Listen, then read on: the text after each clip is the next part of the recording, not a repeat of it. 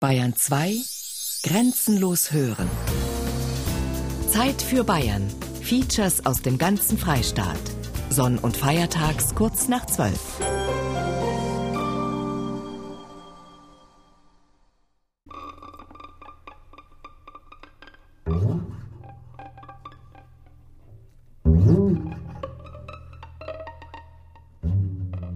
Sie kriegen sofort Angstgefühle, wenn Sie heute einen unterirdischen Gang betreten.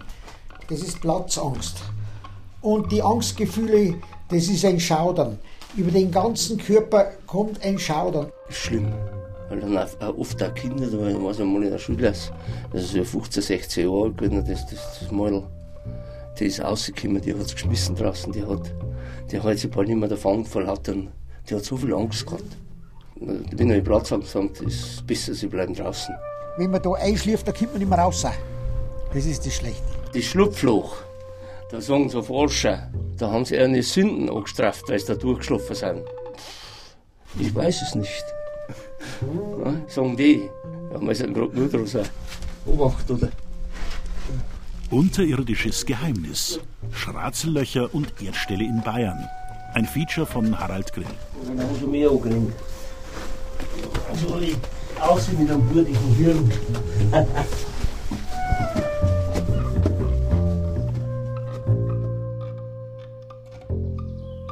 Nördlich des Regentals zwischen Roding und Cham in der Oberpfalz, nahe der Marktgemeinde Stamsried, befindet sich in einem Wiesengrund die Rabmühle. Daneben oder besser dahinter, darunter, unter einer begrasten Hügelschwelle gibt es ein Schratzelloch, ein uraltes Höhlenlabyrinth mit geheimen Gängen und Kammern. Normale Songs, da war ein Schratzelloch, es ist auch eine alte Siedlung gewesen. Normal ist das die, die Rabmühle schon eine alte alte Siedlung sein. Ja. Weiß es nicht. Johann Keil ist in der Rabmühle aufgewachsen.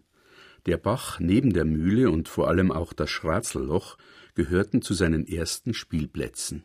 Oh, mei, mei, wir sind noch nicht leicht gegangen. In Finstern. Heute interessiert es mich nicht mehr, weil ich es eh kenne. Keine Angst gehabt? Nein. Als Kind? Nein, nein. Keine Angst gehabt, mei. Hast keine andere Möglichkeit gehabt. Ja, haben da so gescheite Taschenlampen. Diese unterirdischen Anlagen sind so eng und so niedrig, dass sich nur Kinder darin frei bewegen können. Hier sollen einmal Zwerge gehaust haben, erzählt man. Die Ureinwohner der Oberpfalz. Die Leute waren frei, weil das gemacht worden ist, nicht so groß wie mir. Die waren irgendwie schlanker und äh, nicht so groß. Weil das, sie sagen ungefähr, dass so 1200, 1200 Jahre alt sind, die Schreißlöcher. Die Umgangssprache kennt für solche unterirdischen Anlagen eine ganze Reihe von Namen. Zwergenloch, Erdweibelschlupf oder Erdweibelschlirf, Allraunhöhle, Hohlerloch, Geisterhöhle, Jungfrauenhöhle, Seelenkammer oder eben wie schon gehört, Schratzelloch.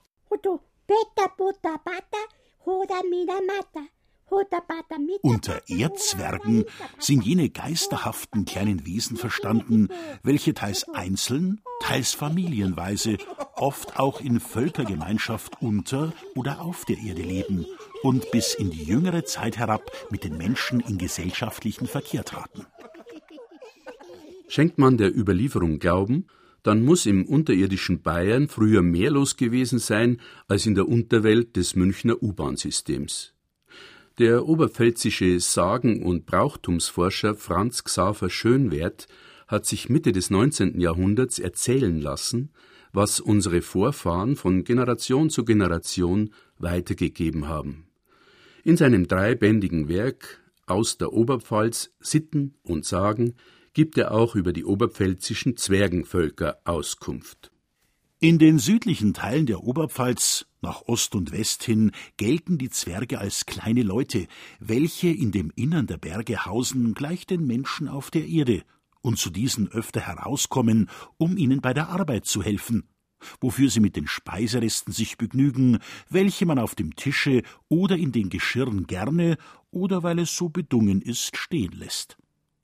So hausen am unteren Böhmerwalde in den Bergen die Ratzen, und machen sich durch ihre Liebe zur Haus- und Feldwirtschaft bemerklich, während in dessen oberen Strichen mehr in das Waldgebirge zurückgezogen die Fankerln und Hankerln als unterdrückte Ureinwohner des Landes mit hervortretenden mythischen Zügen sich kennzeichnen.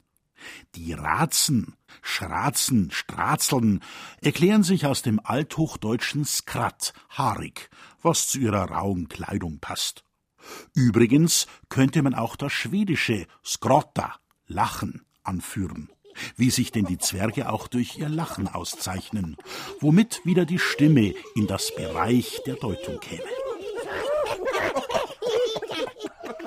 Im Südosten am Böhmerwalde heißen sie Ratzeln, Schratzen, Schratzeln, Stratzeln. Ihr Erscheinen war sonst sehr häufig. Es werden gar viele Orte benannt, wo sie zu den Menschen kamen, ihnen zu dienen. Und die vielen unterirdischen Gänge, ihre Arbeit, die man jetzt noch sieht, geben von ihrem Dasein Zeugnis. Der Giebenberg, Geimberg, etwa anderthalb Stunden von Rötz entfernt, ist seit undenklichen Zeiten Aufenthaltsort der Stratzeln. Ganz öde und ohne Ruine, aber durch Geister und Sagen gleich dem Untersberge verrufen, ist er fast ganz ausgehöhlt von den Schratzen, welche hier ihren Sammelplatz hatten. Die unterirdischen Gänge, die ihn durchziehen, tragen noch die Spuren von den kleinen Leuten, welche hin und wider gingen. An den Stellen, wo sie mit den Ellenbogen anstreiften, ist die Wand ganz glatt. Wo diese Gänge zutage gehen, sind sie etwa drei Fuß hoch, zwei Fuß breit, oben halb rund. Aus diesem Berge führt ein langer unterirdischer Gang bis in den Keller eines Wirtes in Heinrichskirchen. Er soll von den Stratzeln gebaut sein. Da dieser Keller auch zur Aufbewahrung von Esswaren diente, bemerkten die Wirtsleute gar oft einen Abgang daran und ließen daher die Dienstboten nicht mehr allein hinuntergehen. Gleichwohl fehlte, ungeachtet dieser Vorsicht, nach wie vor manches an den Vorräten, weshalb sich der Wirt einmal nachts hinter einem Fasse versteckte. Da sah er gegen den Morgen hin die Stratzeln in großer Menge aus der Öffnung, durch welche das zusammengesessene Wasser ablaufen sollte, herauskommen und weil sie von ihm ungestört blieben, auf die Speisen zugehen und heißhungerig davon verzehren. Als sie satt waren, nahm jeder noch mit, so viel er eben tragen konnte. Das war dem guten Wirte denn doch zu unbescheiden, und er rief ihnen ein ernstes Halt zu. Mit jämmerlichem Geschrei drängten sich die Kleinen durch das Loch hinaus, ohne etwas von dem, was sie einmal eingepackt, fallen zu lassen. Der Wirt ließ es gutwillig geschehen, verwahrte sich aber gegen die ungebetenen Gäste für die Zukunft durch ein Gitter, welches er vor die Öffnung stellte.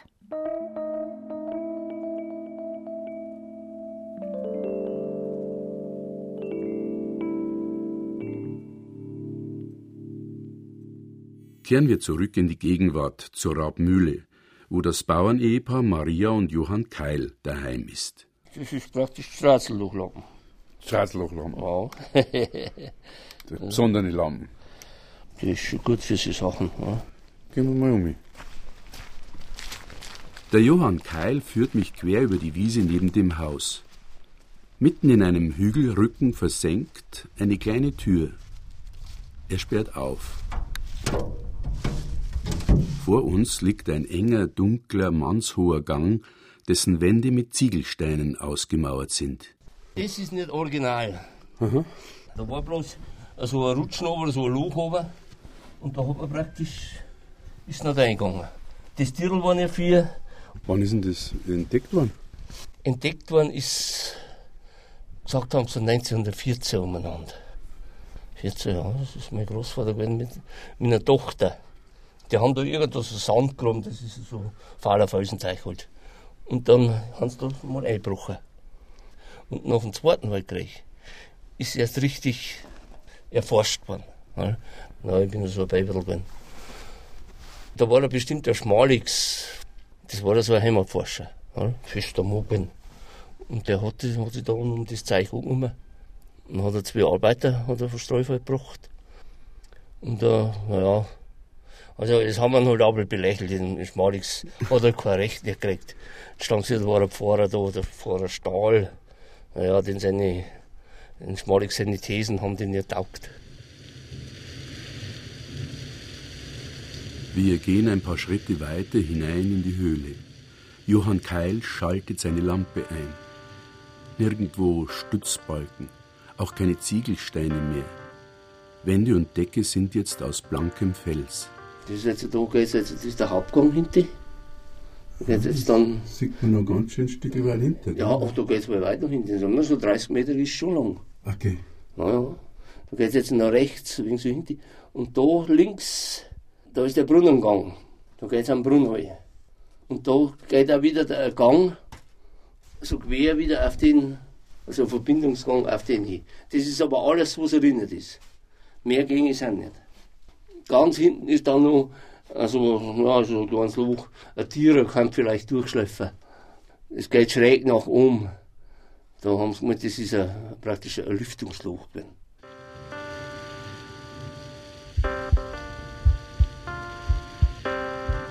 Das ist die schwierigste Stelle da. Das ist nicht hoch und da machen wir halt mm, schwarz zum Durchschleifen. Freilich, als, als Kinder hat man da durch, weil der Blitz. Da war einmal äh, haben sie eine Führung gehabt. Da war instanciert aber so, so Gesundheitswochen. Und da waren ein paar Gäste, die haben da aber einer verstanden, hat es hintergeführt. Und da war ein ziemlich starker Motor dabei. Ja, er will auch rein. Er will das Rasselloch sehen. Und dann ist er da eingeschlafen, ist er nicht mehr hinten und nicht mehr vier gekommen. ist er stecken geblieben. Und da haben sie, von hinten haben sie gezogen und von, von vorne haben sie geschoben lassen, wieder rausgebracht haben. Vielleicht ist das ja einer gewesen, der zu viele Sünden gehabt hat. Die haben sich einfach nicht mehr abstreifen lassen.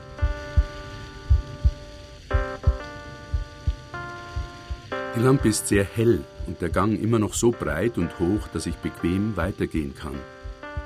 Die Beklemmung, die sich bei manchen Menschen in so einer Höhle einstellt, kann ich in diesem Moment noch nicht nachvollziehen.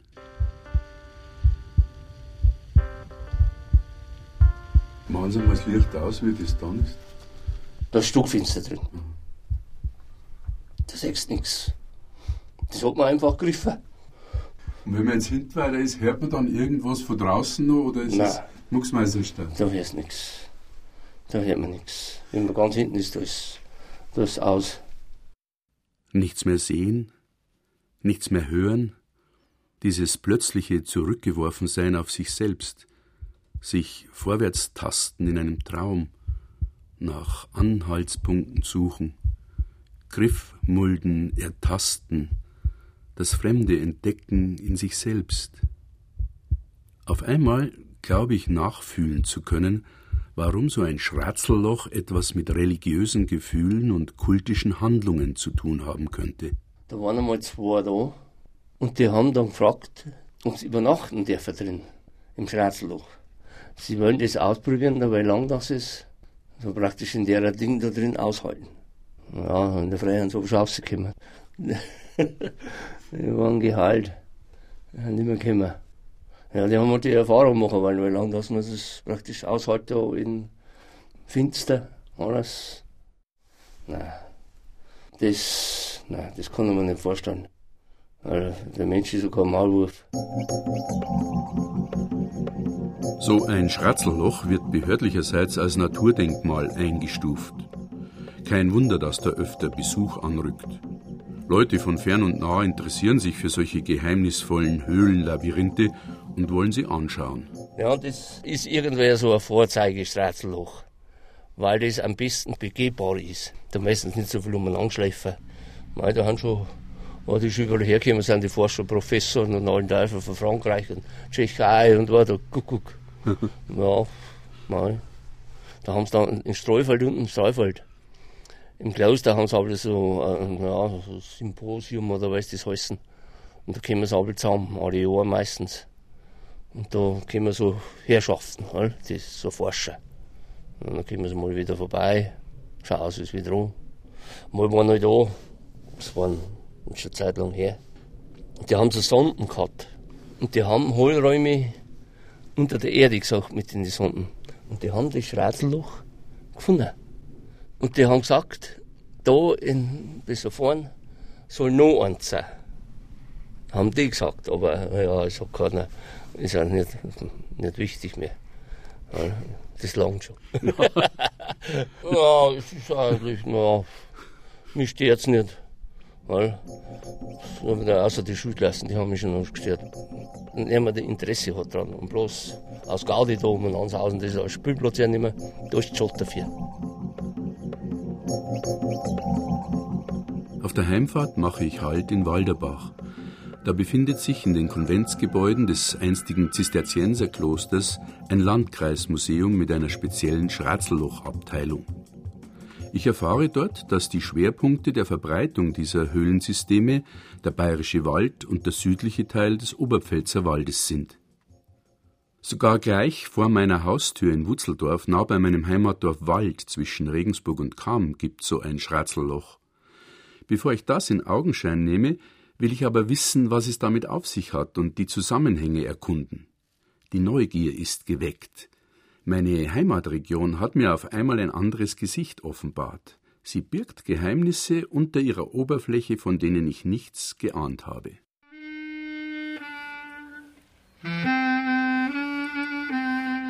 Im Passauer Römermuseum soll es eine umfassende Sonderausstellung geben mit dem Titel Erdstelle rätselhafte unterirdische Gänge.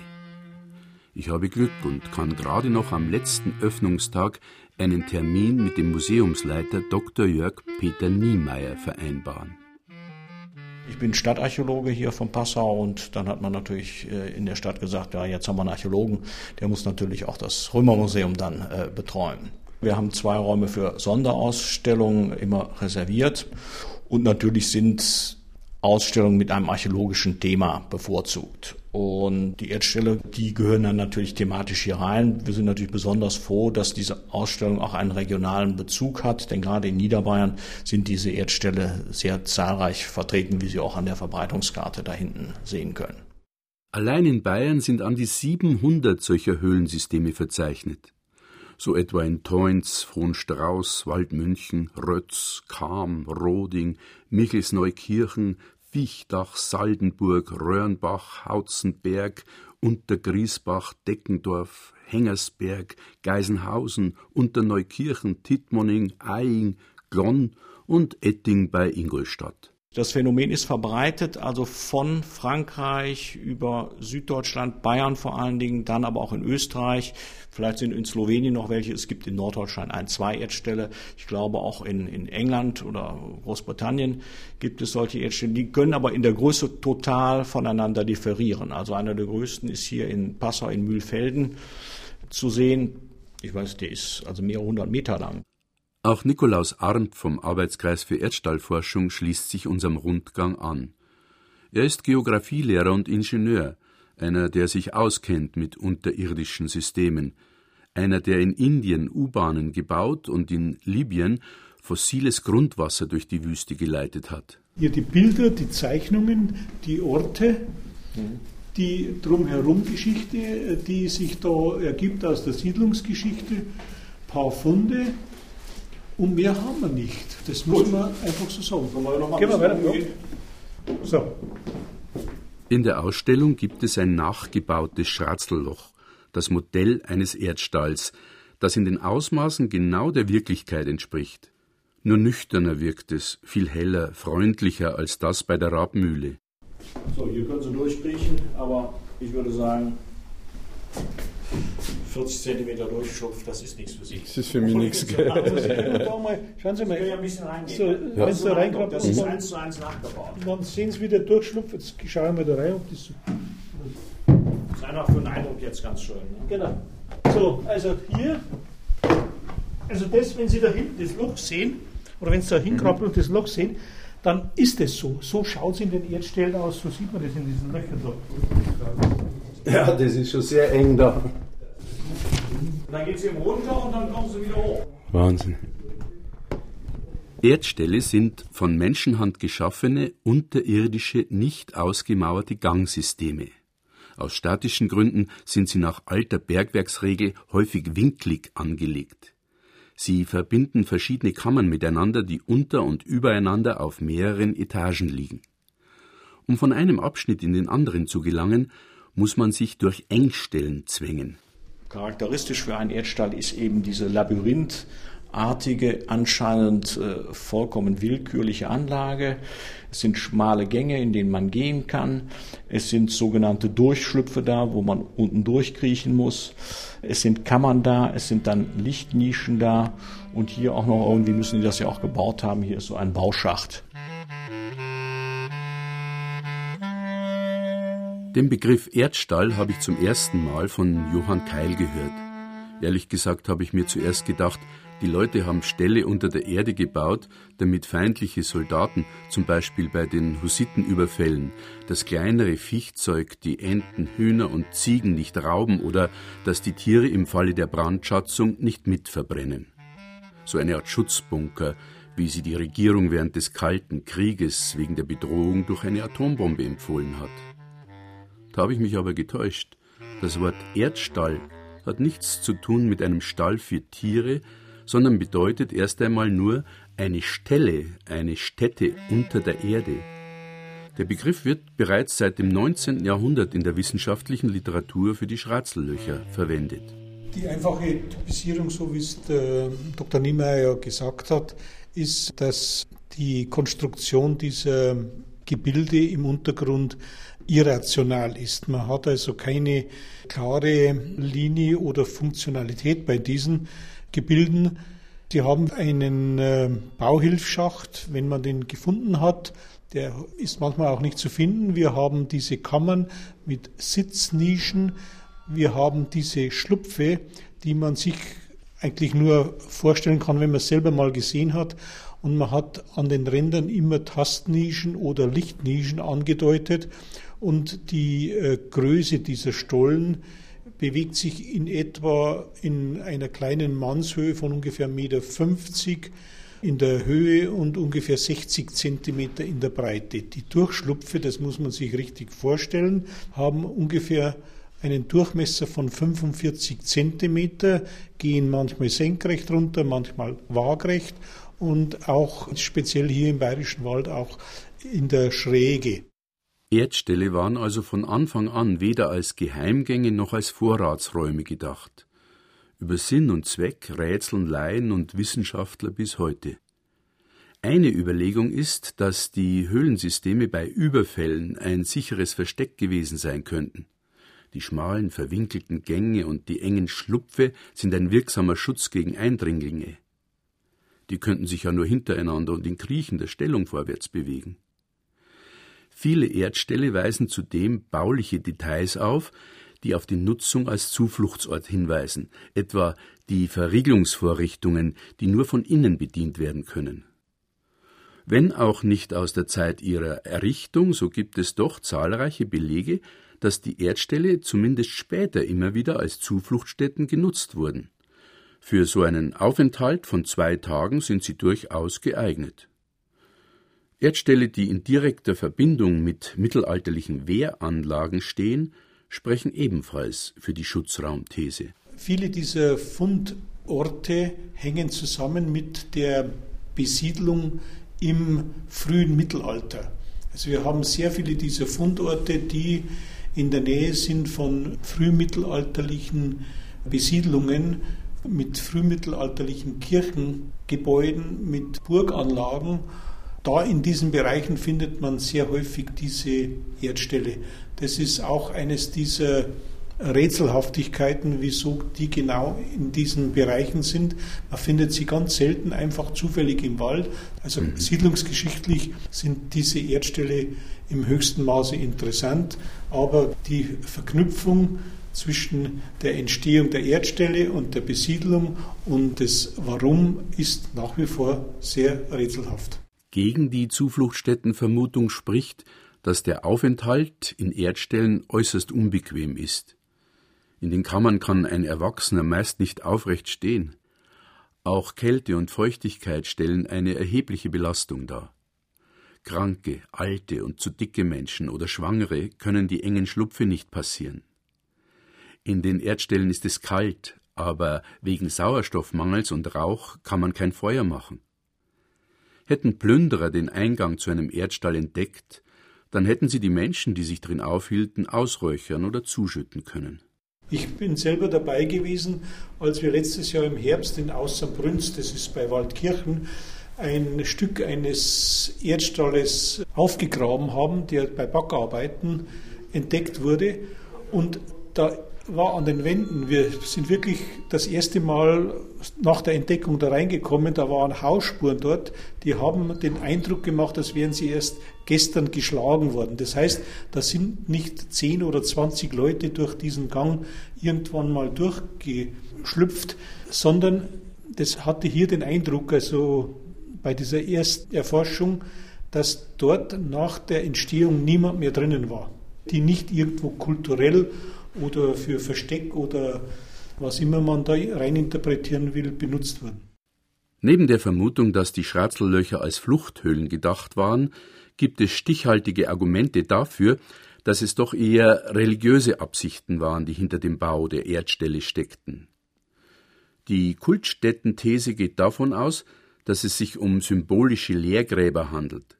Sie sollen von mittelalterlichen Siedlern am neuen Wohnort gegraben worden sein um für die Seelen ihrer Ahnen ein neues, symbolisches Grab anzulegen, weil sie die alten Gräber an ihren früheren Siedlungsorten zurücklassen mussten. Eine weitere These spricht in Bezug auf die Durchschlupfe auch von Reinigungsritualen. Das ist ein ganz abstraktes Gedankengebäude. Man hat die angelegt, aber wir wissen nicht wofür. Aber für irgendwelche kultischen Zwecke, dass man da irgendwelche Reinigungsrituale oder sowas machte, was ja auch schon mal angedacht worden ist, scheiden die eigentlich aus, weil sie nicht benutzt worden sind. Die wurden angelegt und dann wurden sie verschlossen. Klar, wenn keine Gebrauchsspuren vorhanden sind, dann können dort auch keine Rituale oder kultischen Veranstaltungen stattgefunden haben. Eine Variante der Kultstätten-These bringt allerdings den Begriff Seelenkammer ins Spiel. Der 2007 verstorbene Heimatforscher Anton Haschner aus Markt Indersdorf vermutete in den Erdstellen einen vorübergehenden Aufenthaltsort der Seelen von Verstorbenen, an dem sie die Wartezeit bis zum jüngsten Gericht verbringen würden. Die Lebenden wollten damit vermeiden, dass die Verstorbenen Angst und Schrecken unter den Menschen verbreiten. Erst als sich Ende des 11. Jahrhunderts die theologische Vorstellung des Fegefeuers herausbildete, hörten die Menschen damit auf, Erdställe zu errichten, da sie die Seelen nun sicher an einem jenseitigen Ort aufgehoben glaubten. Dazu passt, dass manche Gänge und Kammern Baumerkmale wie etwa Spitzbögen aufweisen, die an Kirchen erinnern.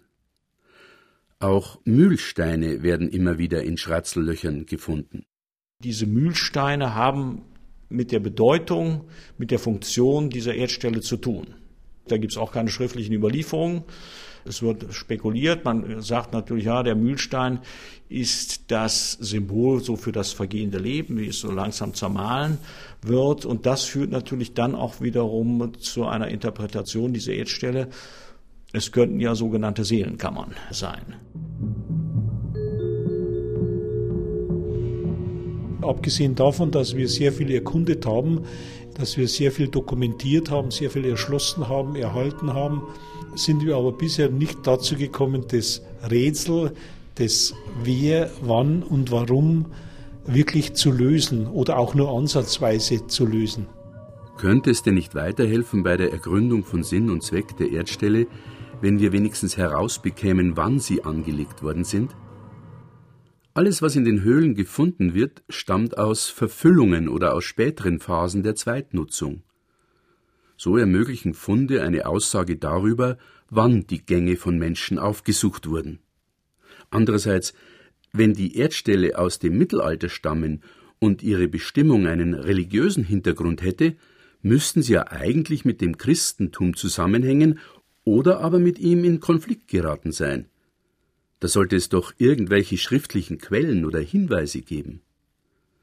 Kein Wunder, dass ein Museumsbesucher, der unser Gespräch bis dahin interessiert verfolgt hat, ein bisschen irritiert ist. Also mich hat es ein bisschen überrascht, dass Sie sagen 11. Jahrhundert, wenn gar keine Datierungsmerkmale vorliegen. Wie kommen Sie aufs 11. Jahrhundert? Ja. Im Prinzip sind die Erdställe fundleer. Das ist also nicht so, wie man sich vorstellt, man findet eine Höhle und dann findet man auch einen Schatz und vielleicht findet man sogar noch einen Plan auf Lederhaut oder irgendwo eingeritzt von dem Erdstall. Was uns ein Problem bereitet, ist, dass viele dieser Erdställe mit einer Vielzahl von Scherben bedeckt sind, und zwar insbesondere bei den Eingängen. Und dort kommt ein Begriff daher, dass diese Erdställe sind sie später gefunden worden im 13., 14., 15., manchmal auch 16. Jahrhundert. Das zeigen dann die Scherbenfunde, die man ja doch deutlich datieren kann, dass dort sogenannte rituelle Verfüllungen stattgefunden haben. Das heißt, die Leute haben, die Priester vor Ort haben so ein Loch gesehen, da ist vielleicht der böse Geist drin oder der Teufel drin und dann wurde das mit Scherben verfüllt. Das finden wir ganz häufig. Da die Bauhilfsschächte nur für die Errichtung eines Erdstalls notwendig waren, wurden sie zugeschüttet, sobald das Bauwerk fertiggestellt war. Außerdem konnte man aufgrund der Untersuchungen des Materials aus Verfüllungen mit der sogenannten C14-Methode den Entstehungszeitraum der Erdstelle eingrenzen. Man kann die Verfallszeit von organischen Materialien messen. Jedes Teil strahlt ja eine gewisse Radioaktivität ab und diese kann man messen, wie viel strahlt das noch ab. Und danach kann man das in Kurven einhängen.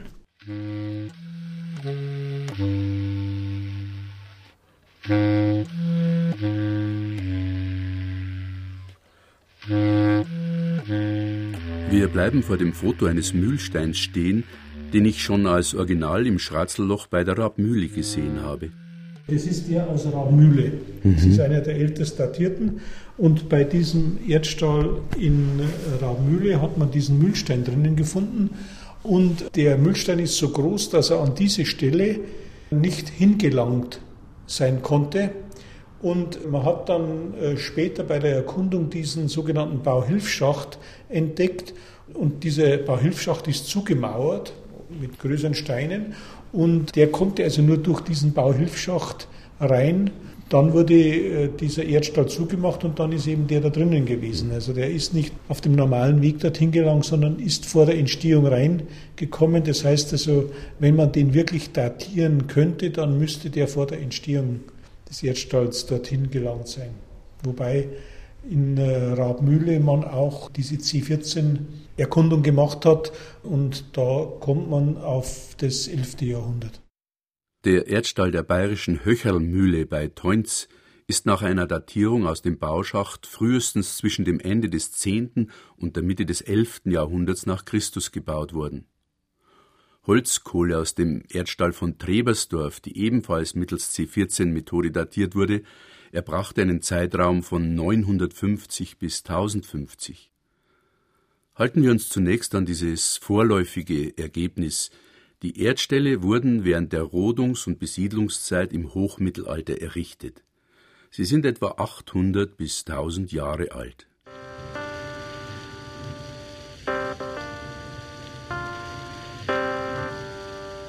Zwerge, Kobolde, Hobbits, Elfen und Rumpelgeister erfreuen sich in der Fantasy-Literatur großer Beliebtheit. Schon im ältesten deutschen Ritterroman vom Ritter Ruhrtlieb, der in die Welt zieht, um sein Glück zu suchen, tauchen Zwerge auf. Geschrieben hat ihn ein Tegernseer Mönch im 11. Jahrhundert. Das Wort Zwerg findet man in allen germanischen Sprachen. Es gibt Theorien, die den historischen Hintergrund des Zwergenmythos in die Bronzezeit datieren. Während dieser Epoche wanderten Menschen aus dem Mittelmeerraum in den unterentwickelten Norden Europas, um Zinn abzubauen, das man zur Herstellung von Bronze brauchte. Diese Bergleute waren angeblich kleiner gebaut als die Nordeuropäer. Daraus ließe sich erklären, dass die Zwerge zu den wenigen mythologischen Figuren zählen, die einer Arbeit im herkömmlichen Sinn nachgehen. Andererseits wird man das Wort Erdstahl im Duden vergeblich suchen. Vielleicht nochmal auf diesen Begriff der Zwerge oder dieser Schratzelgänge. Schratzel ist ja eine Bezeichnung im Bayerischen für kleine Menschen, auch für Kinder, für kleine Leute. Die Leute sind zwar im Mittelalter kleiner gewesen, das hat die Wissenschaft ja ganz einwandfrei feststellen können, aber die Leute waren vielleicht im Durchschnitt vor ungefähr 1000 Jahren um 15 äh, Zentimeter kleiner. Das würde natürlich das nicht dann äh, darstellen können, dass wir hier diese extrem kleinen und engen Durchschlupfe gebaut hat. Man kann also nicht sagen, wir gehen darauf hinaus, dass es in der Oberpfalz Zwerge gegeben hat. Das ist durch die Wissenschaft ganz eindeutig bewiesen. Es gibt keine Zwergenvölker in Mitteleuropa.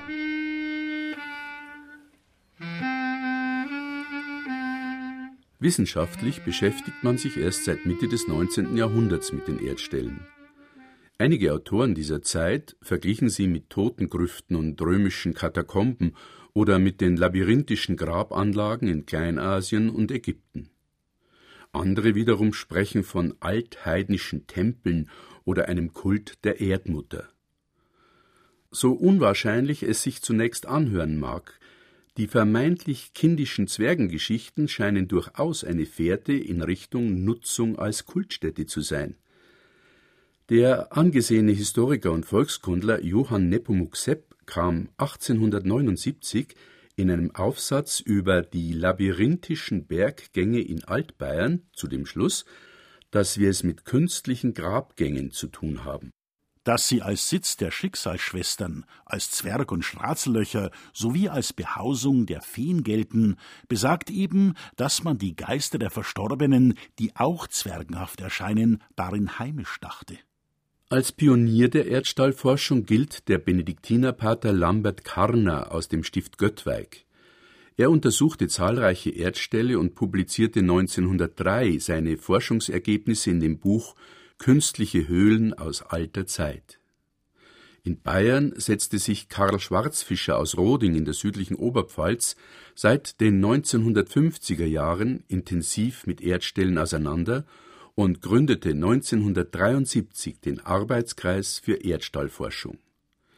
Er gilt als Wegbereiter der Erdstallforschung im deutschsprachigen Raum. Seine Publikationen waren und sind wichtige Impulse. Der Arbeitskreis hat zurzeit rund 250 Mitglieder. Nikolaus Arndt gehört zu den rund 15 unermüdlichen aktiven Mitarbeitern des Vereins.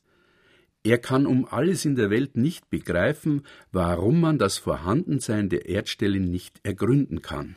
Es ist jedes Mal ein ganz besonderes Erlebnis, in so einen Gang hineinzukriechen, sich in dieser Enge aufzuhalten zu merken, dass der Sauerstoff dann etwas weniger wird und die Atmung sich etwas verengt und die Hausspuren an den Wänden anzuschauen und zu erforschen, wie haben die denn da sich da vorgearbeitet, das ist immer ein erhebendes Gefühl, sich dort zu bewegen.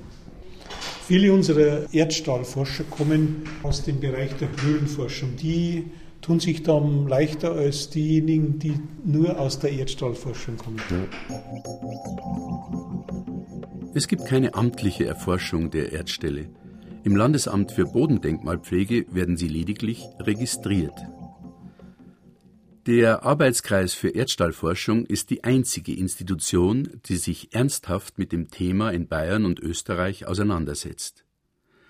Er arbeitet mit den Landesämtern zusammen und erhält von diesen Aufträge zur Vermessung und Untersuchung von gemeldeten Erdstallanlagen. Der frühere Vorsitzende Karl Schwarzfischer hat damit begonnen, Kontakte zu Wissenschaftlern und Vereinen in Frankreich und Irland zu knüpfen, wo ebenfalls Erdställe existieren. Diese internationalen Verbindungen entwickelten sich stetig weiter. Ein für Niederösterreich typischer Grundriss vergleichbarer Architektur kommt zum Beispiel auch in Südwestfrankreich vor. Ein Problem für die Zusammenarbeit ist, dass sich der Arbeitskreis für Erdstahlforschung in Bayern und Österreich ausschließlich mit Erdstellen und erdstahlverwandten Anlagen auseinandersetzt. Während die Société Française d'études de Souterrain, also die französische Gesellschaft für Erkundungen unter der Erde, sich auch mit unterirdischen Nutzbauten wie Steinbrüchen, Kelleranlagen oder Wohnhöhlen beschäftigt. Manchmal schaut man uns etwas mitleidig an. So ungefähr, ja, ihr seid vielleicht keine richtigen Forscher. Wir sind natürlich auch alle nicht in dieser Wissenschaft tätig, weil wir auch die Wissenschaft noch gar nicht gefunden haben, die sich dafür zuständig fühlen sollte oder müsste dazu. Und manchmal werden wir etwas mitleidig angeschaut, weil wir das nicht lösen können. Nur ich stelle dann umgekehrt die Frage, ja bitte, gebt uns die Dinge an die Hand oder wer ist denn da, der das löst? An welcher Stelle, welche Universität, welche Wissenschaft kann hier uns weiterbringen. Das hilft uns nichts, wenn man uns mitleidig dabei anschaut und sagt, ihr könnt es halt nicht oder ihr seid wissenschaftlich zu wenig ausgebildet dazu. Da gibt es ja Archäologen, Geschichtsforscher, frühes Mittelalter gibt es Siedlungsgeschichtler. Ich habe noch nichts gesehen, das uns die Wissenschaft dazu auch nur einen Zentimeter weitergebracht hätte.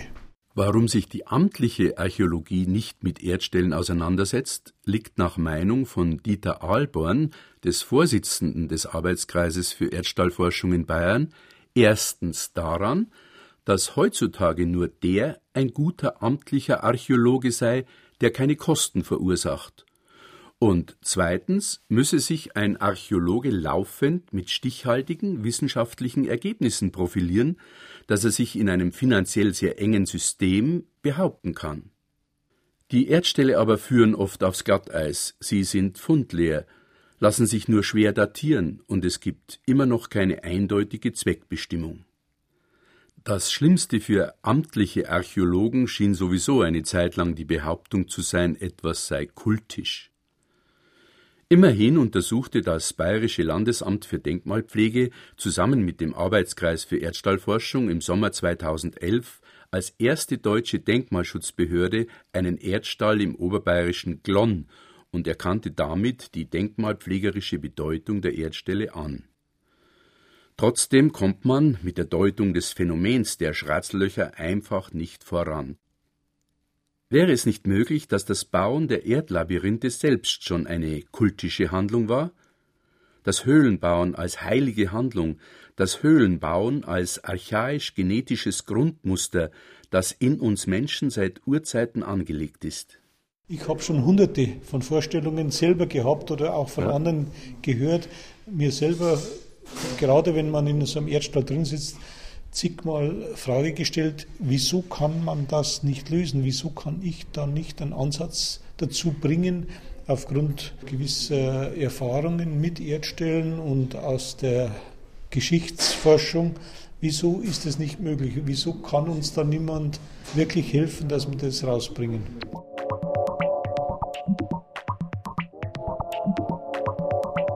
Klar zu sehen, genügt oft ein Wechsel der Blickrichtung hat Antoine de Saint-Exupéry einmal geschrieben. In diesem Sinne fordert der Schweizer Kurt Derungs mehr ganzheitliches Denken bei der Lösung der Forschungsprobleme. Er ist der Meinung, dass die herkömmlichen Wissenschaften die Erforschung der Erdstelle nicht in den Griff bekommen werden. Die Archäologie arbeitet zwar mit modernsten Untersuchungstechnologien, degradiere sich aber zu einer beweisführenden Wissenschaft. Sie nimmt Funde aus der Landschaft und präsentiert sie in einer Vitrine, ohne die Gesamtzusammenhänge herzustellen. Warum fragte man früher einen Baum, ob er gefällt werden will? Wieso schlafen Menschen auf Steinen, um geheilt zu werden? Bei Quellen holte die Hebamme die kleinen Kinder, und im Frühling rollte man Eier über Wiesen und Felder. Welcher Sinn steckt dahinter? Die Natur umgibt uns täglich, doch nehmen wir sie auch wahr? Wir sagen immer noch Fluss arm, Berg Rücken, Gletscher Milch, Rhein Knie oder Bauch Höhle. Die künstliche Trennung zwischen Natur und Kultur entfällt in solchen Ausdrücken. Als Konsequenz verknüpft Kurt Derungs Fachgebiete wie Archäologie, Ethnologie und Mythologie miteinander und prägt dafür den Begriff Landschaftsmythologie. So ein Begriff ruft bei vielen Wissenschaftlern allerdings erst einmal Gegenreaktionen hervor. Der Vorwurf lautet, da sei ja vieles nicht sachlich überprüfbar. Andererseits kommt man über den Begriff Landschaftsmythologie zur Erzählforschung, die für die Erdstelle nicht uninteressant ist. Es gibt eine ganze Reihe von Erdstallsagen. Sie können als immaterielle Funde gelten und sind bislang nur wenig beachtet worden. Mit den Wissenschaften ist es halt wie mit den Schratzeln. Arbeitsergebnisse kann man von ihnen nicht erpressen. Der Arbeitskreis für Erdstahlforschung will also nicht irgendetwas Esoterisches da aufbauen, sondern wir wollen das Rätsel wissenschaftlich begleitet, wissenschaftlich fundiert lösen. Und wir gehen davon aus, dass wir es irgendwann schaffen werden. Vielleicht auch durch einen Zufall, dass es doch mal an irgendeiner Stelle irgendwo eine Quelle gibt, wo jemand aus der Entstehungszeit etwas beschrieben hat, dargestellt hat, das wir bis jetzt nicht wissen. Im Augenblick bleibt nichts anderes als diese Kartierungen, das Aufnehmen, das Festhalten, was überhaupt an Bestand da ist. Und natürlich neue zu entdecken und die möglichst äh, bei der Entdeckung von Fachleuten betreten werden, diese Erdstelle, eine größere Basis zur Datierung finden und ja, dass man natürlich die Kenntnis einfach erweitert, aber erstmal den Bestand komplett sichtet. Die klassische Erzählforschung führt uns zu gesellschaftlichen und naturphilosophischen Fragen. Auf dem weiten Feld der Märchen und Sagen entdecken wir eine bis heute fortbestehende Mensch-Natur-Beziehung.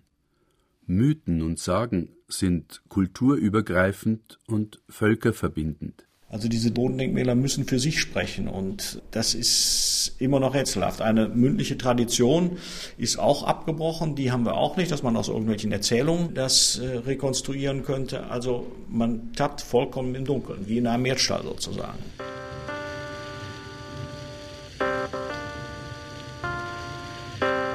Sagen sind Botschaften aus einer früheren Welt. Sie erinnern an magische Orte, an alte Kulturen und Landschaften. Die Wertschätzung der Mutter Erde als Ahnin ist eine der frühesten religiösen Kultformen. Aus der Erdmutter entstand der Kosmos, die Erde, die Tiere, entstanden Pflanzen und Menschen. Sie ist Beschützerin, Ratgeberin und Lebensspenderin. Ihre Kräfte symbolisieren Wandlung und Wiedergeburt. Man verehrte sie an heiligen Plätzen, aber auch in Höhlen, und spricht man nicht heute noch vom Schoß der Mutter Erde? Und schon bewegen wir uns an der Grenze zur Esoterik. Sei es wie es mag. Es bleibt bei der Beschäftigung mit dem Phänomen der Erdstelle derzeit nur die Erkenntnis, dass wir es mit einem der letzten ungelösten Rätsel der Geschichte Mitteleuropas zu tun haben. Eine Herausforderung, ja fast eine Provokation in einer Zeit, in der jedes Problem so schnell wie möglich gelöst, jedes vielschichtige Geheimnis auf einfachstem Niveau erklärt werden soll, um dann in einer Schublade zu verschwinden. Aber hat es denn nicht etwas Tröstliches, dass sich uns noch nicht alle Geheimnisse geöffnet haben? Und macht das Rätselhafte eine Sache nicht erst interessant? Wir müssen also, nein, wir dürfen weiter rätseln.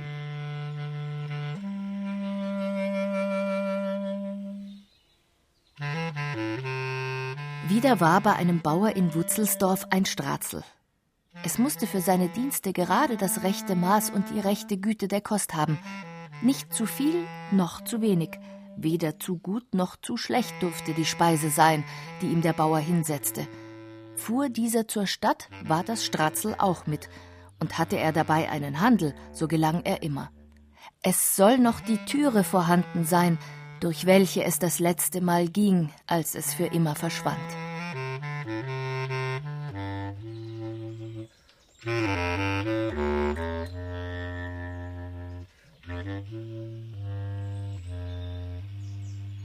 Beim Ortsnamen Wutzelsdorf horch ich auf. Das Dorf Wutzeldorf liegt ja vor unserer Haustür im Falkensteiner Vorwald, keine halbe Stunde Gehzeit von meinem Heimatdorf Wald entfernt. Ich frage nach. An Wesenfuchs gleich an der Straße heißt es. Meine Güte, wie oft bin ich daran schon vorbeigefahren. Also zurück aus den Höhen der Theorie auf den Boden der Tatsachen vor Ort. Gisela Fuchs zeigt mir eine kleine, vergitterte Tür unterhalb der Terrasse ihres Wohnhauses. Das hat mein Großvater schon alleweil gesagt. Hat er gesagt, durch unser Haus geht ein Straßenloch. Da haben früher so kleine Leute gewohnt. Aber mir hat da nicht draufgegeben auf den Schmerz da. Und dann haben wir nochmal die Mauern gemacht. Und dann hat auf mein Vater geräumt. Auf einmal kommt er da zuerst immer so ein Lächeln. Das ist aber größer, aber größer. Ja, was ist das? Was soll das sein? Und dann haben wir das Landratsamt angerufen und dann, mein Mann hat es wieder zumachen wollen. Hat er gesagt, das machen wir wieder zu, ich will das nicht, kann was passieren und so. Und haben wir schon Zugmauer gehabt. Und dann hat der Schwabfischer so lang da, auf seine Kosten hat er gesagt, macht er das wieder auf. Und dann hat er es auch wirklich aufgemacht und hat da ein Tierli gemacht, das ist jetzt das zweite schon, weil das andere schon kaputt worden ist. Und ja, und, und mein Gott, da sind ja so viele gekommen, ganze Schulen von Frankreich haben da, käme der ganze Bus einmal und, und auch die Waller Schule ist da rumgegangen und die haben alle da eingeschlafen, die haben, ja, ich bin auch eingeschlafen, mein Mund nicht, der ist nicht eingegangen. Und wie ist es gewesen? Da steht, also schon, da, wenn man eingeht, dann ist links weggegangen und da ist noch so eine Öffnung gewesen, hat man durchgehen. Das ist schon interessant gewesen. Ohne so Scheinwerfer sieht man da nichts. Gisela Fuchs hat Alfred Fuchsstadt, den pensionierten Hobby-Heimatforscher aus dem nahen Lamperts Neukirchen, gebeten, zu kommen. Der kennt sich am besten aus hier, hat sie gesagt. Im Gespräch stoßen wir auf ein Kernproblem, das bei der Entdeckung der Erdstelle auftritt und über das im Allgemeinen wenig gesprochen wird. Es geht um die Gefahren für die Naturdenkmäler. Viele sind schon zerstört worden. Die einen, weil sie zu oft betreten und besichtigt worden sind, die anderen, ohne dass jemals jemand ihr Inneres zu Gesicht bekommen hätte. Da haben sie Angst, dass sie praktisch einen Baustopp kriegen, damit sie nicht mehr beide bauen können. Und bevor das, das äh, in die Öffentlichkeit kommt, wird das zugefüllt. Darum werden die Sachen eingefüllt und darum sind dann nicht mehr vorhanden für die Menschheit und für die, die wo da Interesse haben daran. Und das ist schade. Dabei ist diese Angst in den meisten Fällen unbegründet. Nach der Entdeckung eines Schratzellochs fotografiert und vermisst es der Kreis Heimatpfleger. Nach Rücksprache mit dem zuständigen Denkmalamt wird es dann in kurzer Zeit wieder freigegeben. Nur wenn es sich um ein herausragendes einmaliges Bodendenkmal handelt, kommt es vor, dass weitere Maßnahmen zur Sicherung erforderlich sind. Allein wieder allein vorüber eilt die Jugendzeit nach langer Bangerei. Alfred Fuchsstadt war vor Jahren einmal in Syrakus im Ohr des Dionysos.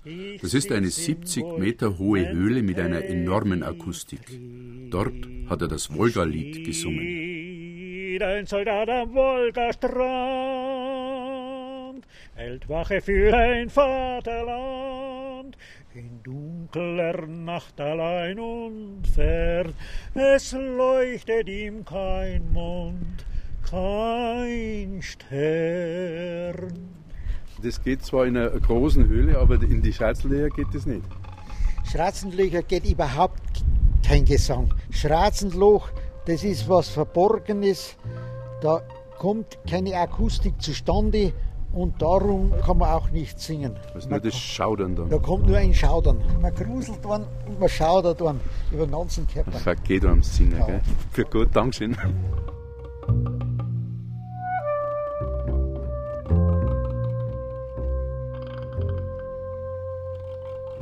Unterirdisches Geheimnis.